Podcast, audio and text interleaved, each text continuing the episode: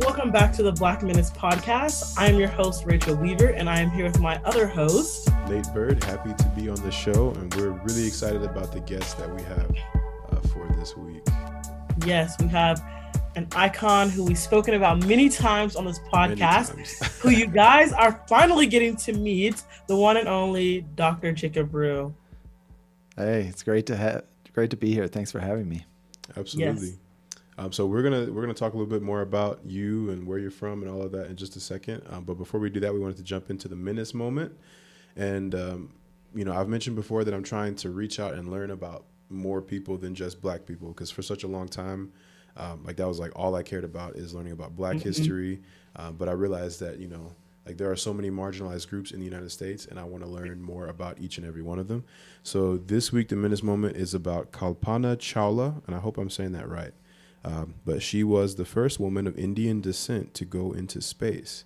Uh, and she served as a mission specialist and a primary robotic arm operator on the Space Shuttle Columbia. So, Kalpana was born March 17, 1962, in Karnal, Haryana, India. And as a young girl, she used to go and watch planes at local flying clubs with her dad um, and that inspired her to uh, you know later go on to get a degree um, of engineering in air. Uh, she got a, a bachelor of aeronautical engineering uh, from Punjab Engineering College in India, and then in 1982 she moved to the U.S. and obtained a master of science in aerospace engineering from UTA University of Texas at Arlington, and she got that in 1984. Um, and then in 1988 she started working at NASA um, and she did computational fluid dynamics um, and research on vertical and short takeoff la- and landing concepts, which that's so far beyond my understanding, right? But it's pretty amazing um, to you know to be been working for NASA and doing all of that. Um, so it says a lot of her research included um, is included in technical journals and conference papers. Um, in 1993, she joined Overset Methods Incorporated as a vice president and a research scientist, and there she specialized in the simulation of moving multiple body problems. Um, then she also held a certified flight instructor rating for airplanes, gliders, and commercial pilot licenses for single and multi engine airplanes, seaplanes, and gliders. So, highly qualified. Um, she became a naturalized citizen in 1991. And then, when she did that, she applied for the NASA Astronaut Corps and was accepted and joined in 1995. And then in 1997, she was selected for her first flight. And so then on November 19th, 1997, she became the first Indian woman in space. Mm. Um, and, uh, you know, she was a robotic arm operator. So she, you know, handled that while she was there. And she came back. In 2000, she was selected for her second flight into space. Um, and that one was delayed for several reasons, you know, like technical issues. Um, there mm-hmm. were, you know, different problems with uh, the body of the, the shuttle that they were going to be using. So it was delayed for about three years. But um, finally, in January 2003, she returned to space on her second flight. Unfortunately, um, on re entry, the Columbia spacecraft disintegrated in the Earth's atmosphere, and she was one of seven astronauts that died on February 1st, 2003. She was posthumously, oh. posthumously awarded the Congressional Space Medal of Honor. Um, and then several streets and like university buildings and institutions have been named in her honor and she is regarded as a national hero in India. So, an intergalactic menace, Kalpana yeah. Chawla. So it was cool to learn about her. Yeah, that's good information and important. I love when we highlight just the different areas of ways that people are like um kind of pioneering in their fields just because there's so many interests among people of color and like i said kind of on the podcast last time we all don't have to do the same thing. We all need to you know go to those areas that that are interest us and try to be menaces and pioneers and paving the way in in those industries. So i love this. Sad that she passed away though. Mm-hmm. very sad but she left her mark. Mm-hmm. Okay. Um dr Rugh, do you want to give a little intro about who you are um, yourself, and then we'll head into the questions we have for you. Sure. My name's Dr. Jacob Rugh. I'm an associate professor of sociology at Brigham Young University. I've lived here in Utah for about 11 years. Um, uh, my wife and I, we met in New York City right after 9 11, and we have five children. uh, four of them born in New Jersey. And I was raised on the south side of Chicago um, in the neighborhoods of Hyde Park and Woodlawn near the University of Chicago. Okay, beautiful. Me and Doctor actually working with the high school is where I went to middle school. Interesting experience. So that that's kind of fun that we walked the same halls. Yes, Kenwood High School, home of the Broncos. yes, and my mom also went there too. My mom graduated from there. That's right. Good for her. Mm-hmm. And then Dr. Rugh, you were telling me that you and Rachel actually met before she ever came to BYU. Yes, uh, the first time I met Rachel was when she gave a sacrament meeting talk in the Hyde Park ward. In uh, uh, that was August 2015, when Ronald, yeah. I believe, was on his mission, and he he went mm-hmm. to Mi- Mississippi, right? Yep. Uh huh. And you went next door to Alabama a few years later. Yep. So I thought, well, maybe this young lady will go to BYU someday. And, and then did. I did, and yeah. I'm like, oh, we met. I'm dead. I didn't know. I said, okay. yeah. Yep. But part of growing up there is why my research, just introduced myself a little bit more, focuses on racial segregation in housing and uh, immigration as well, because I grew up in an area around the university with people from all over the world, but importantly with a legacy of severe racial segregation in Chicago. And uh, Hyde Park is one of the three communities out of over 77 in Chicago that is uh, racially integrated Mm-hmm. It's very rare in Chicago to have a more integrated school, neighborhood, and church, especially in our church.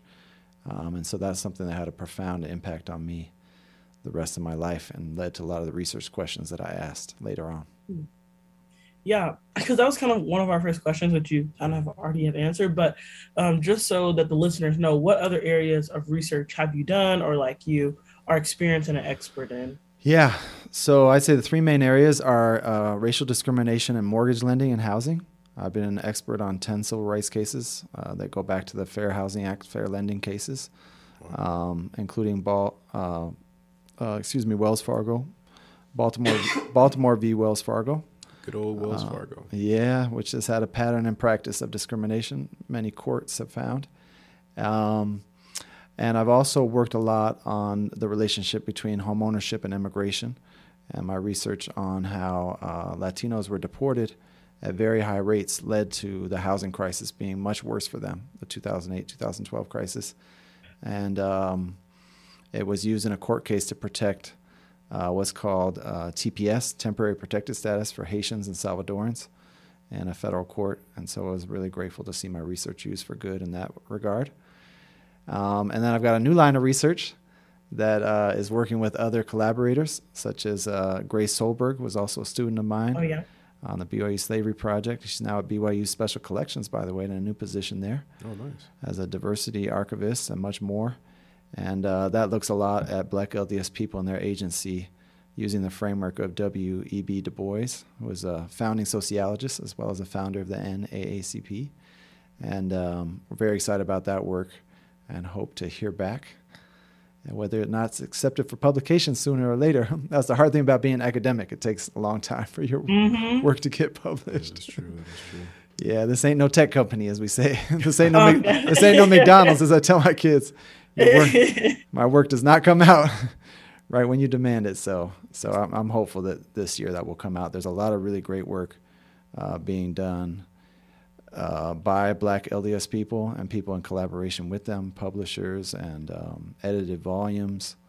Um, and so we just think this paper is another example of that interracial collaboration. So we're excited about that. And I've had an opportunity to look at some of that research, and I, I was telling you earlier that it's very uh, gratifying to read and to see my experience, you know, kind of reflected on paper and, and see that research that's gone into it. Um, and just kind of being able to I don't know if quantify is the right word or classify my experience. Mm-hmm. Just kind of put it down and, and read mm-hmm. it and mm-hmm. say, yes, that's me. You know that that's that's what I've experienced as a member of the church. Um, it, it, was good to see that and really gratifying as well. So, thank you for doing that research.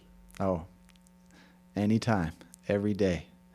Yes, I, I love research.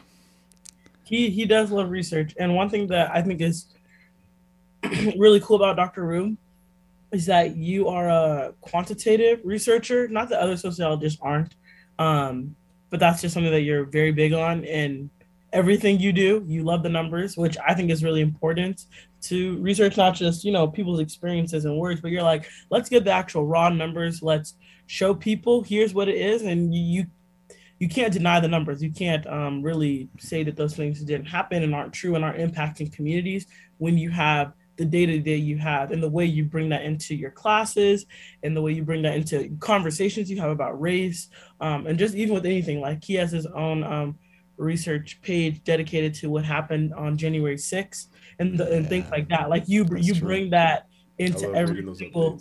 Yes, like that's true. I forgot about that. Yeah, like I'm like we can go there later. We yes, want to. and and even yep. with um, just looking at voting within Utah, you also look at numbers with that. And so I just wanted to highlight that for the listeners that yeah. Dr. Rugh brings numbers into everything so that people can digest it that right. way. Like we need both sides of the research because um, there are a lot of researchers who do the other side, right? And that's important and needed. But you're one of those researchers who are like, okay, here are the numbers and, and why they're important, which I, I appreciate. And you taught me that at an early age in my sociology career, um, my freshman year, you taught me that in. So I, I appreciate that.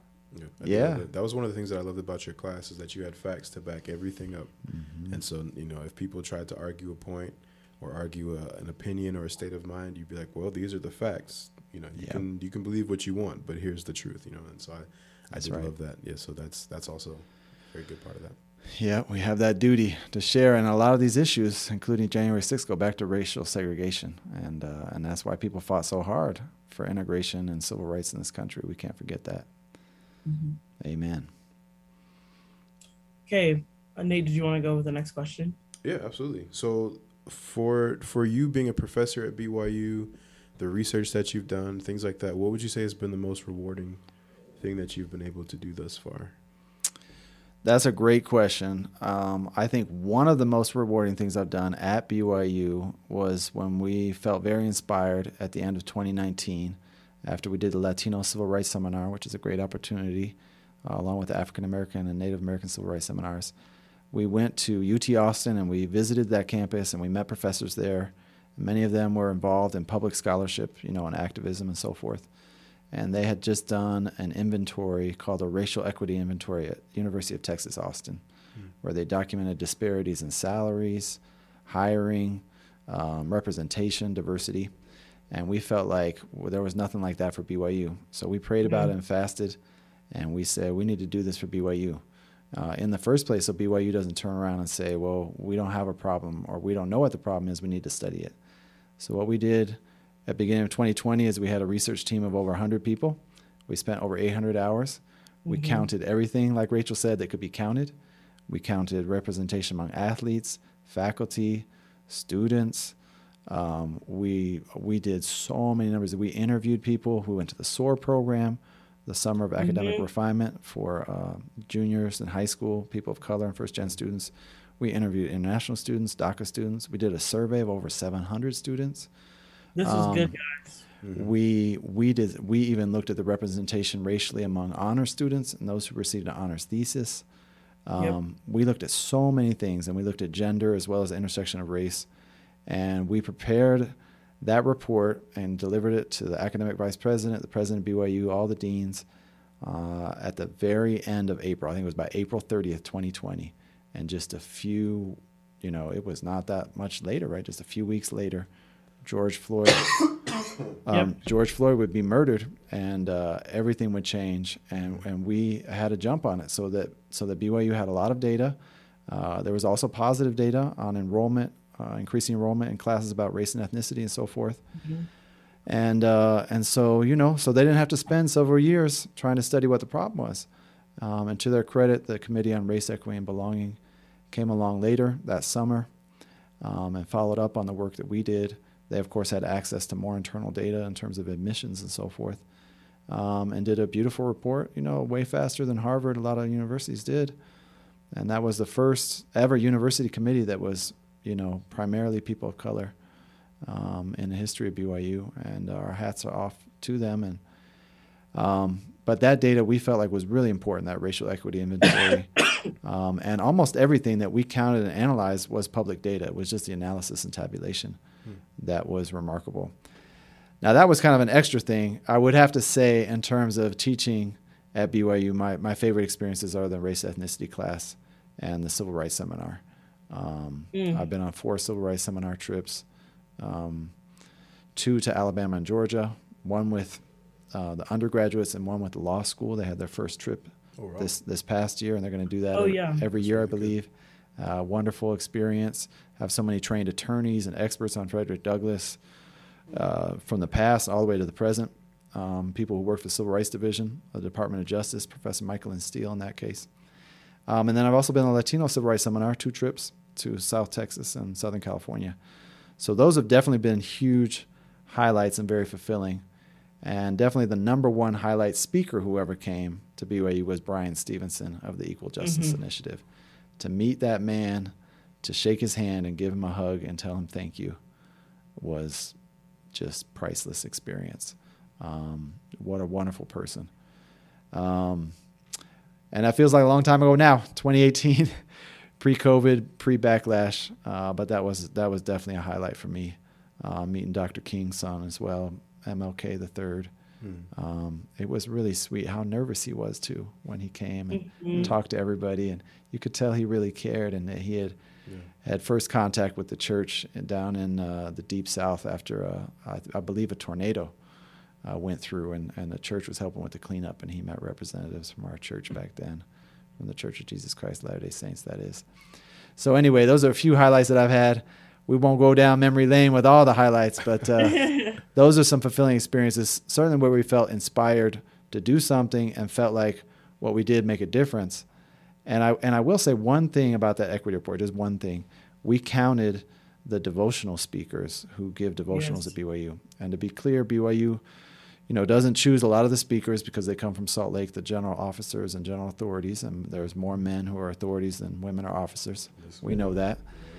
But in terms of the faculty that BYU chooses, after we gave them that data and showed how white and male the speakers were, the the faculty speakers have been about 40% or more women, uh, which is even higher than among the faculty. And so I, I know that has made a difference, and I know we've had, you know, two black men give a devotional in the space of two Mhm. years, which had not happened for 15 years with uh, Mhm. Professor Ryan Gabriel, my dear colleague, and uh, Elder Peter Johnson.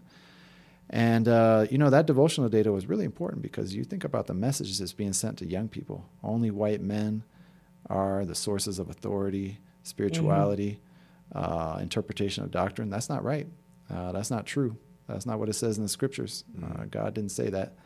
And so that, that, that has been corrected, and there has been a greater representation of the devotionals, especially in the forums, of course, have been diverse for a long time, and the artwork too. A lot of the buildings at BYU have finally said we're going to have contests, we're going to have students of color, we're going to pay them, Mhm. we're going to have representation, we're going to have, you know, very interesting ways, different, different media are not not just paint but photography, sculpture.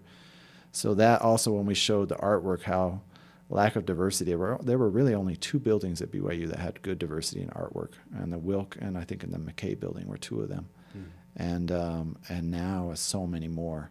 And it seems like a little thing, but you know, when students walk through the whole religion building and all the paintings are just pastoral or just white people, I mean, that also sends a message, right? Yeah. Like, do do you belong, you know, not just in the physical world, but like Janan Graham Russell said when she spoke out about this, right? Do people see people in the eternities too? Do they think that Mhm. people of color exist in the afterlife? So that I know has been beautiful to see in parallel alongside the um, proliferation of work around our Heavenly Mother and the female deity. And there's, of course, a big intersection there. We're depicting um, Mother Eve and uh, Mother in Heaven as a woman of color as well. But there's a, there's a lot of you know thirst out there for new artwork and the arts, and so there's a lot of dimensions to that. So it's, it's great to see progress in that area. All right, I don't want to go professor mode. I start going off on one topic. That's good though. That's interesting. But we're grateful that there were a couple areas where you could see, you know what I'm saying, tangible Mhm. improvements after we did that effort. Absolutely, and that's that's good to know. I didn't realize that there was a separate uh, report from the co-rep report. I you know I didn't realize that and that they drew from that data. So I'm going to have to go and see if I can. If is that internal or can I find that? That's one? internal, but most of the public stuff, you know, seven eighths of it, we can just share with anybody. Just send me an email. Okay. Yeah, that's good. So I mean, I've read through the co-rep report multiple times, and were you Mhm. part of the resource or research for that as well, or Not officially. I of course lent support and reached out and and shared data at times, but um, can't say that I had the honor to be on that team. But I'm so proud of my colleague, Dr. Ryan Gabriel, uh, who, who was a lead author, yeah, uh, and I believe that was a, over a 25,000 word report. Uh, Mhm. something where that man could have published three articles right there. yeah, you know, the service and sacrifice to the university as the first African American, not the first black person, but the first African American to ever get tenure at BYU. Yep. And um, like I said, BYU did it faster than Har- Harvard and some others, you know. And uh, it, it's um, it's a it, it just brings godly sorrow to see people forget about it, to not mention it, uh, to not take up all the recommendations, or to act like if we just have office of belonging, that's all we have to do, when there's so much more to do. Um, so you know.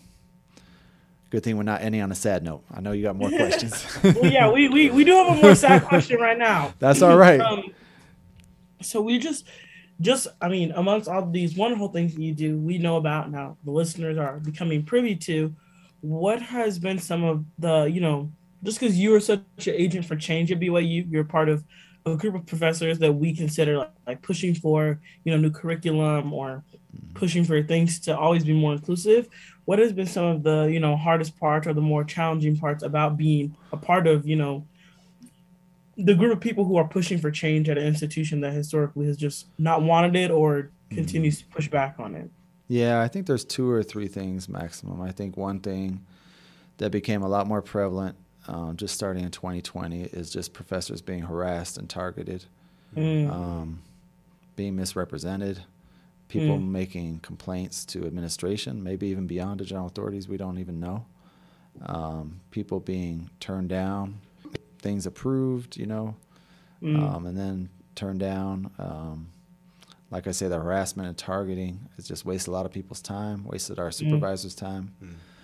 Mm. And for those of us who have tenure already, um, we know it's not going to stop us. But you know, for the younger faculty who are more likely to be women and people Mhm. of color, you know, right. you can't tell them 100% that doesn't matter because you just don't know. They haven't gotten that tenure yet. Mm. Um, I haven't seen it be an obstacle, but I, you know, you never know for sure. Mm. Um, so that's that's been part of the national backlash. It's been very hard. I think another thing that's been extremely difficult is to see a petition with over I think 25,000 people signed a petition to have Yep. required courses on you know race, unity, and belonging Mhm. required of everybody who graduates. And uh, to see the faculty, so many faculty, like I said, Dr. Gabriel, DJ Gonzalez, people in public health, people in history, people in humanities, the arts. I mean, countless faculty spent five or six years redesigning the general education Mhm. at BYU. Mhm. And it was approved at every level, all the way up to the top, and has essentially, we don't know what's happening right now. It's been, it's been stalled for over a year, and and that's not good either. It just has devastated morale, and uh, over a year now, maybe vetoed at the highest level. We're not sure, um, and that's just really sad to see because we know it's been almost 50 years now. 1975 was the last time that BYU did its GE requirements. Goodness Mhm. gracious, that it shows too because these GEs are abysmal. Yes. And just like, you know, like when people have a car and they add stuff to it, you know, stuff has been added on. And GE is so confusing at BYU. It people is. don't know how to complete things, or they just want to get their, you know, generals out of the way. Yeah. And it's not distinctively BYU um, Mm. like it could be. And so, you know, 1975, you know, redlining was legal. Right. Uh, women couldn't sign their own mortgage without a husband. Black people Come couldn't have the priesthood Black people couldn't have the priesthood. That was the third one I was about to say next. or enter the temple. You know what I mean? My goodness. or enter the temple. And so, and the personal computer wasn't invented yet, right? Like the Apple One, Apple Two, but nobody was even using that yet. And so, certainly no cell phones or internet, right? And so, especially with you know misinformation, quantitative literacy, Mhm. uh, you talk about all the good universities. They usually ask a really big question, then you see how multiple disciplines answer that. That's what the honors program Mhm. already does. Um, you can have you know groups of first generation students take classes together, and Yep. then um, faculty be trained to help them. Yeah. I mean, it's so much more than the diversity course, right? Things that Right. we need to update and upgrade. Mm-hmm. And American heritage and religion, all that was left untouched in the current revision. So all those kind of sacred, you know, centerpieces to be that was all untouched. So that was not, you know, the issue.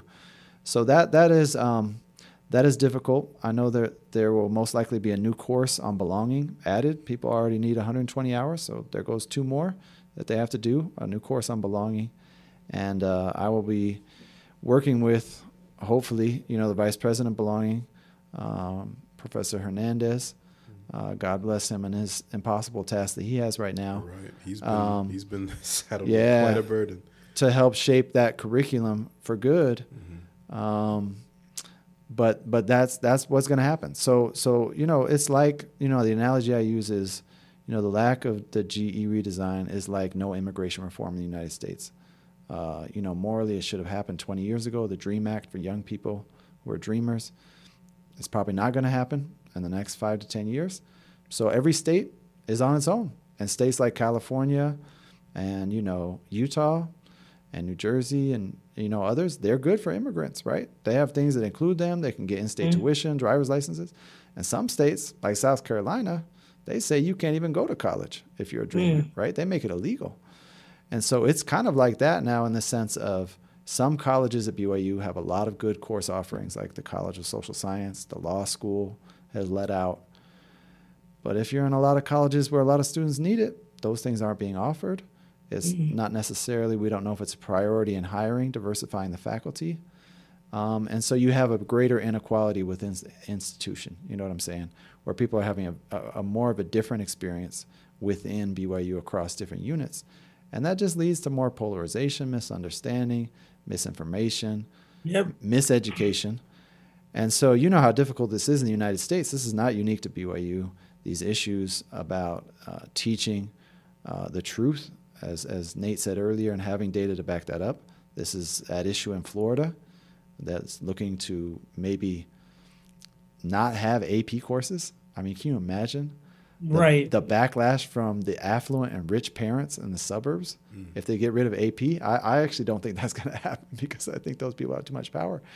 But I mean, you know, these these issues are broader than just on our campus and are across America. But uh, it is so sad because people are afraid of the truth. But it can be an incredible opportunity to reconcile, for people to see eye to eye, and to have a healing experience. You know, like Bryan Stevenson work shows. So people are afraid of that truth, and that's and that's difficult. And it's difficult when we don't have all the answers about why things aren't going forward. We have President Kevin Worthen, and all my inter- interactions have been very positive. Uh, he has assured all the faculty that all this targeting and harassment does not uh, play into any of our, you know, advancement decisions or Mhm. anything else, and and I believe him. Um, but that doesn't mean he's going to stop, right? Yeah. Uh, and it's not going to help our younger faculty, like I said, are more likely to be uh, people of color and women to feel assured. And so, you know, there's an issue there that is is telling, right? Because this is something that black students have been dealing with as undergraduates, you know, since the beginning of Yeah. time, right? Since Norman Wilson, the first black student, came in the 1930s, right? And now you see with this backlash nationally that now even faculty get targeted and harassed Yep. Uh, and so forth and so on. Um, so, you know, like Dr. King and others said, you know, you must be doing something good when people start Yeah. thro- throwing those stones at you, right? Yeah. That's true. Um, That's very true. But it, it, it is it is demoralizing because you know, like uh, you know, I visited the Black Student Union a few weeks ago. You know, when you talk about data, you know, there's so few black students at BYU. There's maybe about 400 when you add up all the different you know, sources, graduate students, international students, you know, Afro Latino students, multiracial black students, maybe about 400, right? And that that number hasn't increased since 2017. It's just hit a ceiling and just flatlined. And the issue is not the number, right? The issue is what that number represents. That people face so much racism, um, and not just in our church, right, but in other Christian churches and the culture to make it to BYU and then when they're here on campus. Um, and it's no surprise that black enrollment at, at selective institutions across America, including the Ivies, is down. It's only up at HBCUs, Mm-hmm. and especially the top tier HBCUs. You know, Morgan State and FAMU, especially Spelman, Morehouse, Howard. um, their their enrollments going up, their applications are going up, because since 2020, black people are like, hey, you know, I can get a good education, I can be with people that are not going to be targeting me for my race, and I can get a good job. And we know that you know the HBCUs they produce more PhDs than uh, you know Ivy Leagues because there's more black students. Mhm. And so, y- you know what I'm saying about that? It, it, right. What it means is sometimes folks, when they're on their own campus or their own community or culture, they think, oh, everything's all about us. But it's like you got to step out and look at America more broadly. You can see that these issues are playing out at a wide range um, these last few years. And we haven't even mentioned COVID. That obviously threw a wrench in a lot of stuff Yeah, that's true. uh, and made it more difficult, especially for first generation students and Black and Latino students, because their their parents were getting sick and dying at much higher rates, right? So they had Mm. to stay home and help, work another job, and so forth. And that's really that's really harmed some of the goals that we've had, kind of stop some of the progress at BYU and other institutions. But that's really disappointing to see because I feel like we were making progress my first five, six, seven years at BYU, increasing black enrollments, increasing diversity in other areas. Um, and then we just kind of have hit uh, a ceiling in that way. But we haven't when it comes to Latino students. That that's going over 3,000 now at BYU. Mm. So so it shows you there's something about race and racism there, right? Right. Um, and, and something unique to the black-white divide, both in the U.S. culture and in the church culture. Yeah, absolutely. Do you feel like, just because I think we've talked about this before, just with things post George George Floyd, I feel like things have been more polarized than ever in terms of like where people stand. Like if people were more neutral, I guess on racial things, Yeah, they picked a side almost, and which is good and like- bad. Some made up their Right. minds to do the right thing, Right. but then some And other so- people not so good. Exactly. And so do you feel like that has contributed at all to like maybe the pushback and resistance at BYU as a whole? In terms of like just even people like for example, and he's been alluding to this just like Yeah, a lot of the backlash that professors and harassment. There's like an online petition, if you didn't know. I don't know if I was talking about this on the podcast before. I think There's a did, little yeah. online petition you can find. Like somebody is trying to stop like liberal teachings, air quote, at BYU, and they've got like a collection of videos. I don't know how they've gotten access to this. Of It's like like, Zoom Yeah. recordings. yeah. Zoom recordings I've of, been in a like, few of those videos myself. Yeah, Dr. oh, yeah, we- Rugh, Dr. Yeah. Gabriel, Dr. Leslie Hadfield, Rebecca DeSwine. like all these people that are teaching air quote liberal ideas, and they've got like people. Basically, that's how they've gotten access to all these professors' information, and like some of the professors have had to take their information off of BYU's website Yep. um, in terms of email and like where their room is located Mhm. because of harassment that they've received. So I say that. Do you think that, that like these things have made people more resistant to change than maybe before? Yeah, my theory is so so so. Right quick, you go back in history, you think about the civil rights movement, right? So big, and the 19 late 60s and 70s, and what do you see? Tremendous backlash, right? Mm. War on drugs, um, mass incarceration, and especially the fight against integration, busing, and affirmative action, right? Mhm. Where they make it illegal in a case in Michigan, right, to have more inclusive zoning for homes, and then the other one that didn't allow integration across school district lines, right? Like tremendous backlash all through the 60s, 70s, into the 80s, you could say, right? And so, it of course, after 2020, we had the largest multiracial civil rights movement in U.S. history. Over 26 million people marched. Mm. We had all these majority white cities like Salt Lake to Provo and places in Oregon down to Maine, everywhere. People marched every day. My friends in Brooklyn and Manhattan, they marched every day, right? And those were very diverse places. It was not all black people, right, protesting being killed. It was multiracial. So my my hypothesis, right, and I don't have the time to research this now, but I'll do it with a co-author in the future. Anybody who's interested in the audience, is that the backlash this time is so severe because the support is so much higher among white people. Mm. Dr. King's support topped out at about 24% of white people in 1963 with Freedom Summer, and it went down to about 15, 17%, right? And then, of course, it went down more when he spoke out against Vietnam, against poverty and militarism, right? And started saying, you need to, you know, you can't just let a man come get to the hamburger stand. He need, you know, if you can't afford the hamburger, right, as he would say to paraphrase him, that's not justice. He got less popular over time, right? As my friend said, you know, Dr. King didn't end racism, right? Racism ended Dr. King, right? Mm. You know? So that you think about that, right? Seven out of eight white people were principally opposed to it didn't matter ask you ask the question, Dr. King, sit-ins, protests, right? Anything. They were against that. They said it was making it worse, Dr. King. And some of those same people are still alive and they play it off, right? And act like they're always supporting him, right? Yeah. And the people who genuinely repented and support him now, I welcome that, of course, every day. Today, white people are really evenly divided among Black Lives Matter, right? About 45% support. And that's actually stayed the same since late 2020. It actually hasn't gone down, right? It's been pretty flat. And that tells you something right there, too, right? That the older people die off and the younger people come in, right? And they replace them. Yeah. And so you have a lot more people supporting it. So my hypothesis, Rachel, about why this is so much more severe, this backlash, anti-CRT nonsense, and all these copycat bills passed by legislatures, is because white people have lost the argument with their own children, mm. with their own family members, Wow. Mm. Yeah. right?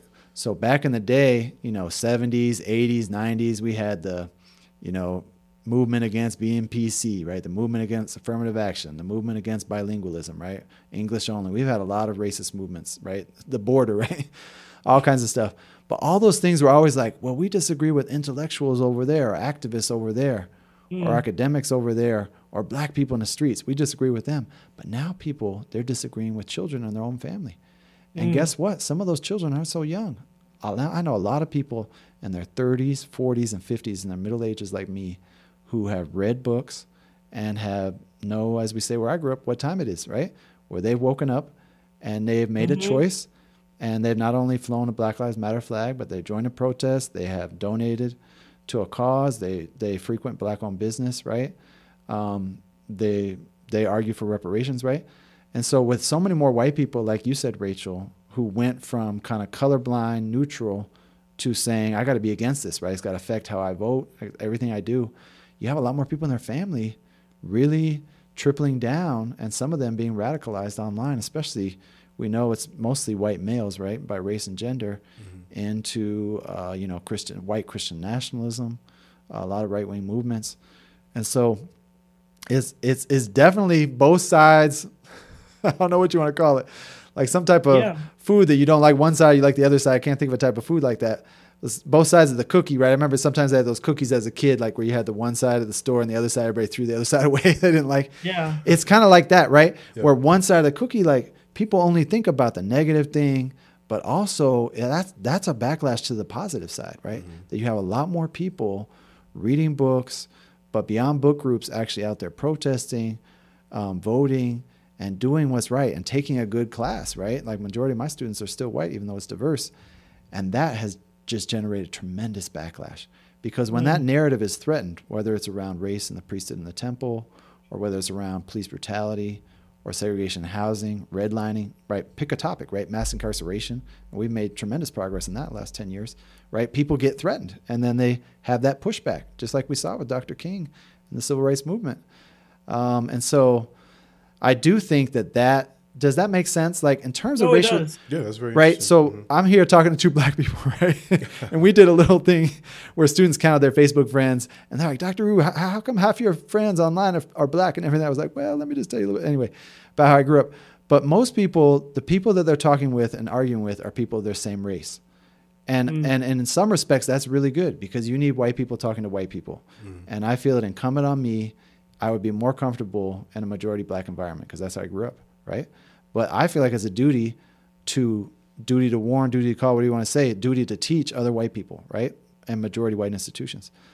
But the flip side of that is you often have a lot of white people just arguing with each other without those meaningful experiences across the color line. Mm-hmm. And then it leads to that backlash that I'm talking about. Do you know what I'm saying? Mm-hmm. If it's white people making the right choice and then it's other white people against them, but they only talk to white people, right? Then then it becomes all about disagreement and and race is always political and they always just disagree and they don't have those beautiful experiences, right? I'm convinced that one of the antidotes, the prescription or the prognosis, is that people have to have more positive racial experiences, uh, especially white people, right? People of color, by definition, they automatically have cross racial experiences all the time because they're a minority numerically, right? But white people need more of those experiences because they often just code race and racism as an argument, right? Yeah. On social media. And it's just like, yo, I'm too tired. I can't argue with anymore, right? Yeah. Take a 20 week, 28 week experience in my class, have a beautiful experience with diversity. I mean, all the Native American students, I never knew Native people growing up, right? Like, I have learned so mm-hmm. much myself. And then race is about what spirituality, right? It's about society. It's about social, right? It's about material inequity, right? It's not just about an argument. But so many people just are so quick to argue. But I do think if you have a historic movement 2020, you will get a historic backlash. And that is absolutely what we've seen. That's not original argument. Hmm. What's original, what I'm saying is I think white people losing the argument with their own family members generates mm-hmm. a stronger reaction because then they feel like, oh, I got to stop my grandchild from learning about Roberto Clemente in school, right? Exactly. Right, or something where I mean, Roberto Clemente is such a beloved Afro Latino Puerto Rican player, played for the Pirates, and now in Florida they ban all the books about him, right? And mm. you get mm. those extreme reactions, right, where they're banning people teaching about the Holocaust now. And Wilma right. Rudolph, Wilma Rudolph, like a black track star about like sports, you know, I'm like. Mm-hmm you know we have fallen that's how i feel does that make sense because fallen. whenever they say protect the children when white people say protect the children mm-hmm. they always mean protect the white children yep. and i'm mm. like the majority of kids in k through 8 are not white kids anymore right Let's talk but they're not it. thinking about that right yep. i'm just saying Preach. okay i can't go off now we yeah. got to save something for a future for a future episode. Oh, yeah. You would definitely be back for part two, three, four, know, and yes. five. This is you have so much knowledge, and I could just sit here and listen to you. Yeah, and, we'll, and we'll run some more numbers too. You know. Oh, for sure. Yes, for sure. but we have seen that, and a lot of my college students report back that this is one of the greatest costs of racism to white people. And Heather McGhee has written a wonderful book, and I'll just preview one of my recommendations: "The Sum of Us: What Racism Costs Everyone and How We Can Prosper Together." But white people bear a cost of racism because it tears families apart right? Because of this disagreement. You have people who literally kind of disown and never talk to their kids again, or unfriend people, unfollow them, yep. disown them, mm-hmm. all because they disagree about, you know, whatever the former guy or some other point of racism. And that divides white families too. And that's a hidden cost that white people often don't think about until it really comes home to them. And a lot of my students are dealing with that, where they're very sincere and they are living close to the Spirit. And God has told them racism is not right and the prophet and the NAACP leaders said, root out racism. And then they go and talk to their parents or grandparents, and they get this basically racist backlash within their own family. Mm-hmm. So I had two more questions. One, if you could just give, if, if you're comfortable with just giving a 30 second answer, okay, and then we'll close out with one. Um, but you talked about, you know, the the the teaching of, of rooting out racism within the church, um, and then you know recently Elder Oaks gave a talk um, where he he said that the Lord didn't want us to be diverse. He wanted us to be one. That could be taken a lot of different ways. Um, what are your thoughts on that comment, and how do you think it kind of fits in with with what you talked about here? Yeah. Well, we know that we can find unity and diversity, as Elder Cook has said, and as my own father, as Bishop said to Elder Oaks a long time ago in the 1980s. And uh, it's very consistent with some of the other messages that uh, President Oaks has said, where diversity uh, in in his previous talks as well. You can look these up. Is something that is mentioned um, often, right? Um, but that is something that is not valued in that framework for for its own sake, where he said that diversity is a means to an end, and um, you know to some degree, I I agree. Of course, uh, diversity is not going to save us alone. It is a means to an end. Um, but um, that's about all I'll say about that. But mm, uh, we can we can of course find unity diversity. You can find a lot more quotes about diversity from lots of church leaders um, that are very praiseworthy and supportive. And I think I think it's in that context of diversity not being valued for its own sake um, by President Oaks, but for something greater than that. And so I think our challenge is to kind of show how it does lead to unity and fulfilling mm-hmm. God's purposes. But you know, the onus is on us that way, which is which is unfortunate. That makes sense. Yeah. Okay, our last question, Dr. Rugh, um, is what do you hope for BYU? Just, you know, again, I know it goes soon. So, and, and, what do you hope to see, or what do you think is even feasible in that hope as well? Yeah. So I think feasible short term versus long term. Short term, right now, I just think we're going to keep hiring good faculty who are trained, uh, not only in, in, in race and ethnicity, but also gender and related issues. And they're going to teach high quality classes. The number of those classes is going to increase. Um, right now, about one in four graduates take a very high quality class on race and racism, which is thousands of people. I, w- I want it to be the majority. Someday we want it to be everybody, but we're going to have to get there slowly. Um, a lot of people say, you know, who are in Salt Lake and other areas, oh, you just need more black people at BYU and that will solve your problems. But I think that's completely backwards. I think if we address the issues at BYU and other PWIs, obviously, which I know Black Menaces focuses on, um, that more Black people will come. Um, and that, that's the way that we need to proceed. So, my hope is that we'll continue to have better coursework, more diverse student body, more diverse faculty, um, and eventually, hopefully, a, a re- redesigned curriculum.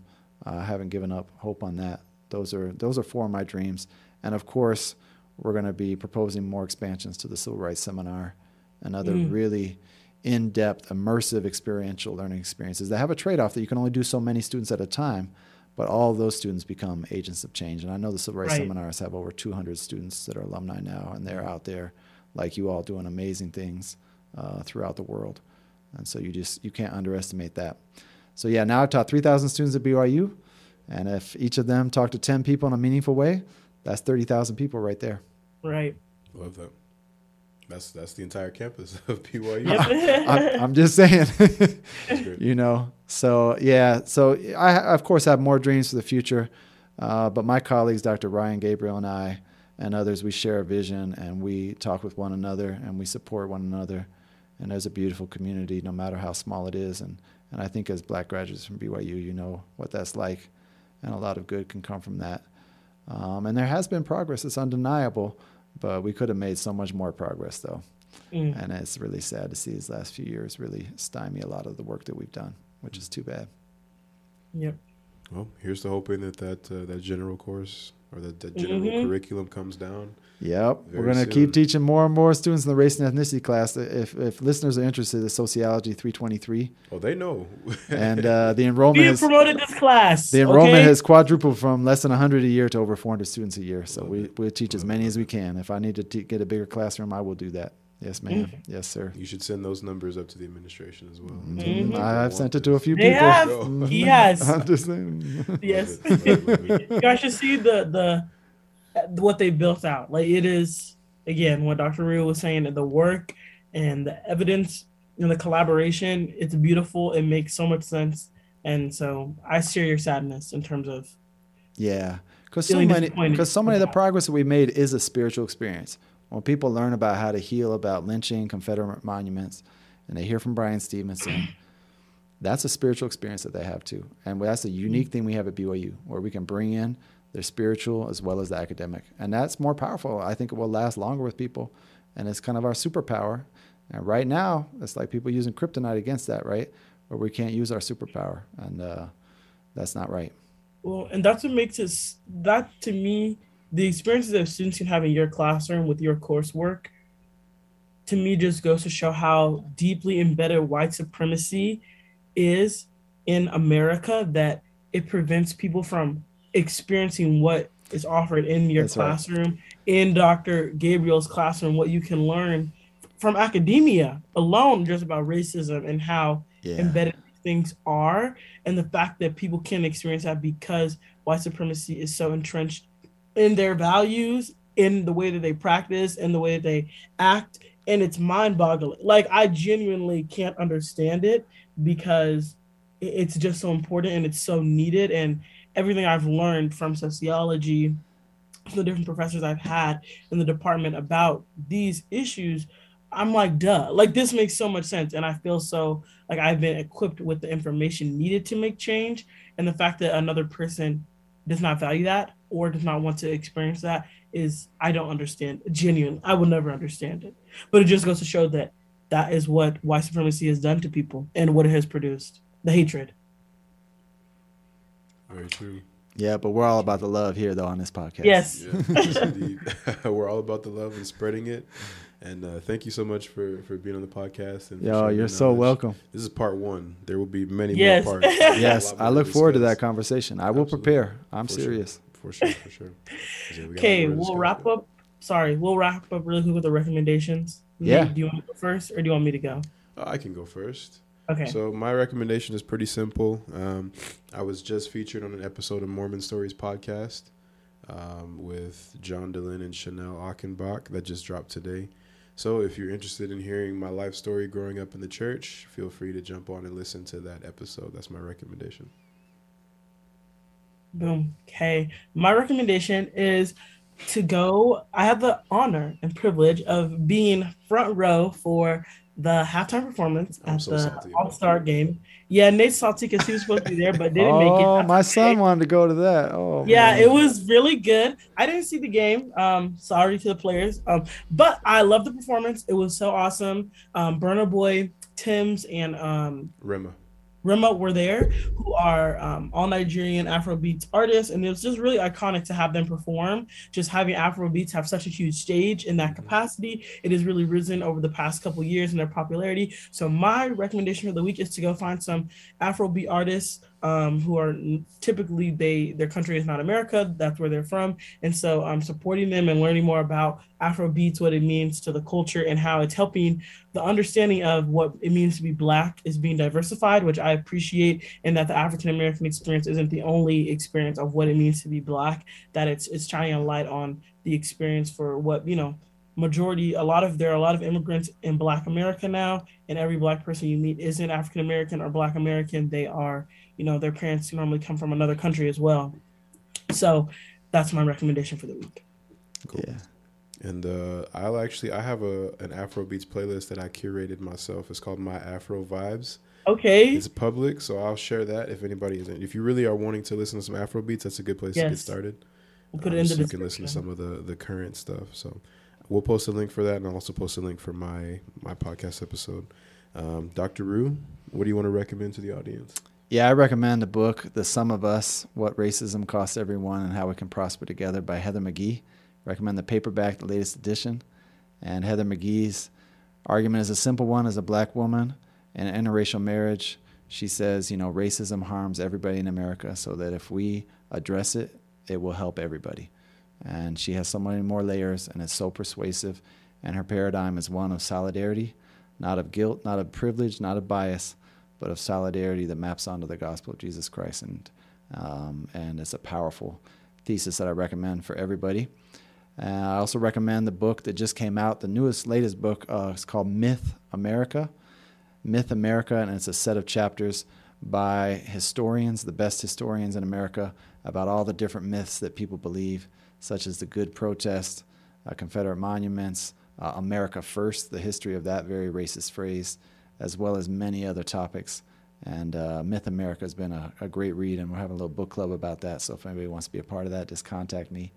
And TV I wanna be a shows, part of that.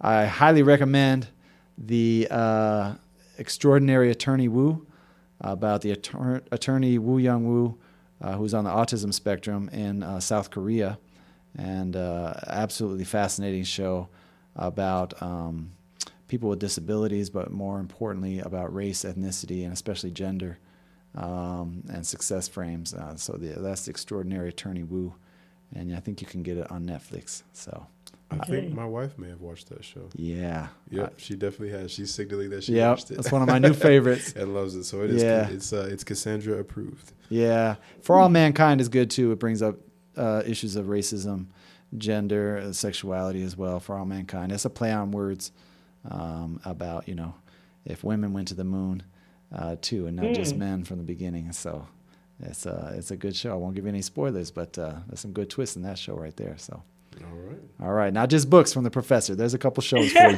love it, love it, love it. We we are normal people too. We watch t- TV too. and we know y'all be watching Netflix, so now you have no excuse. if you don't get the books, you got the movies. Yes. Well, thank you again. It's been an honor to be on this podcast. Absolutely. Thank you so much, Dr. Rugh. We'll catch y'all next week. That's the show for today. We were super excited to be able to talk with you about the wonderful topics of the Black Menace podcast. Be sure to follow us on Twitter, Instagram, and TikTok at the Black Menaces and subscribe to our Patreon, the Menace Society, for bonus content and footage of both the podcast and our videos. We look forward to hearing from y'all in our email. You can email us Menace Moments and other questions that you may have for us. Be sure to email Black Menace Podcast at gmail.com to get those menace moments and questions flowing into our inbox. We'll answer you on the podcast and respond to you in the email. And remember, always, Be a menace. thank you guys.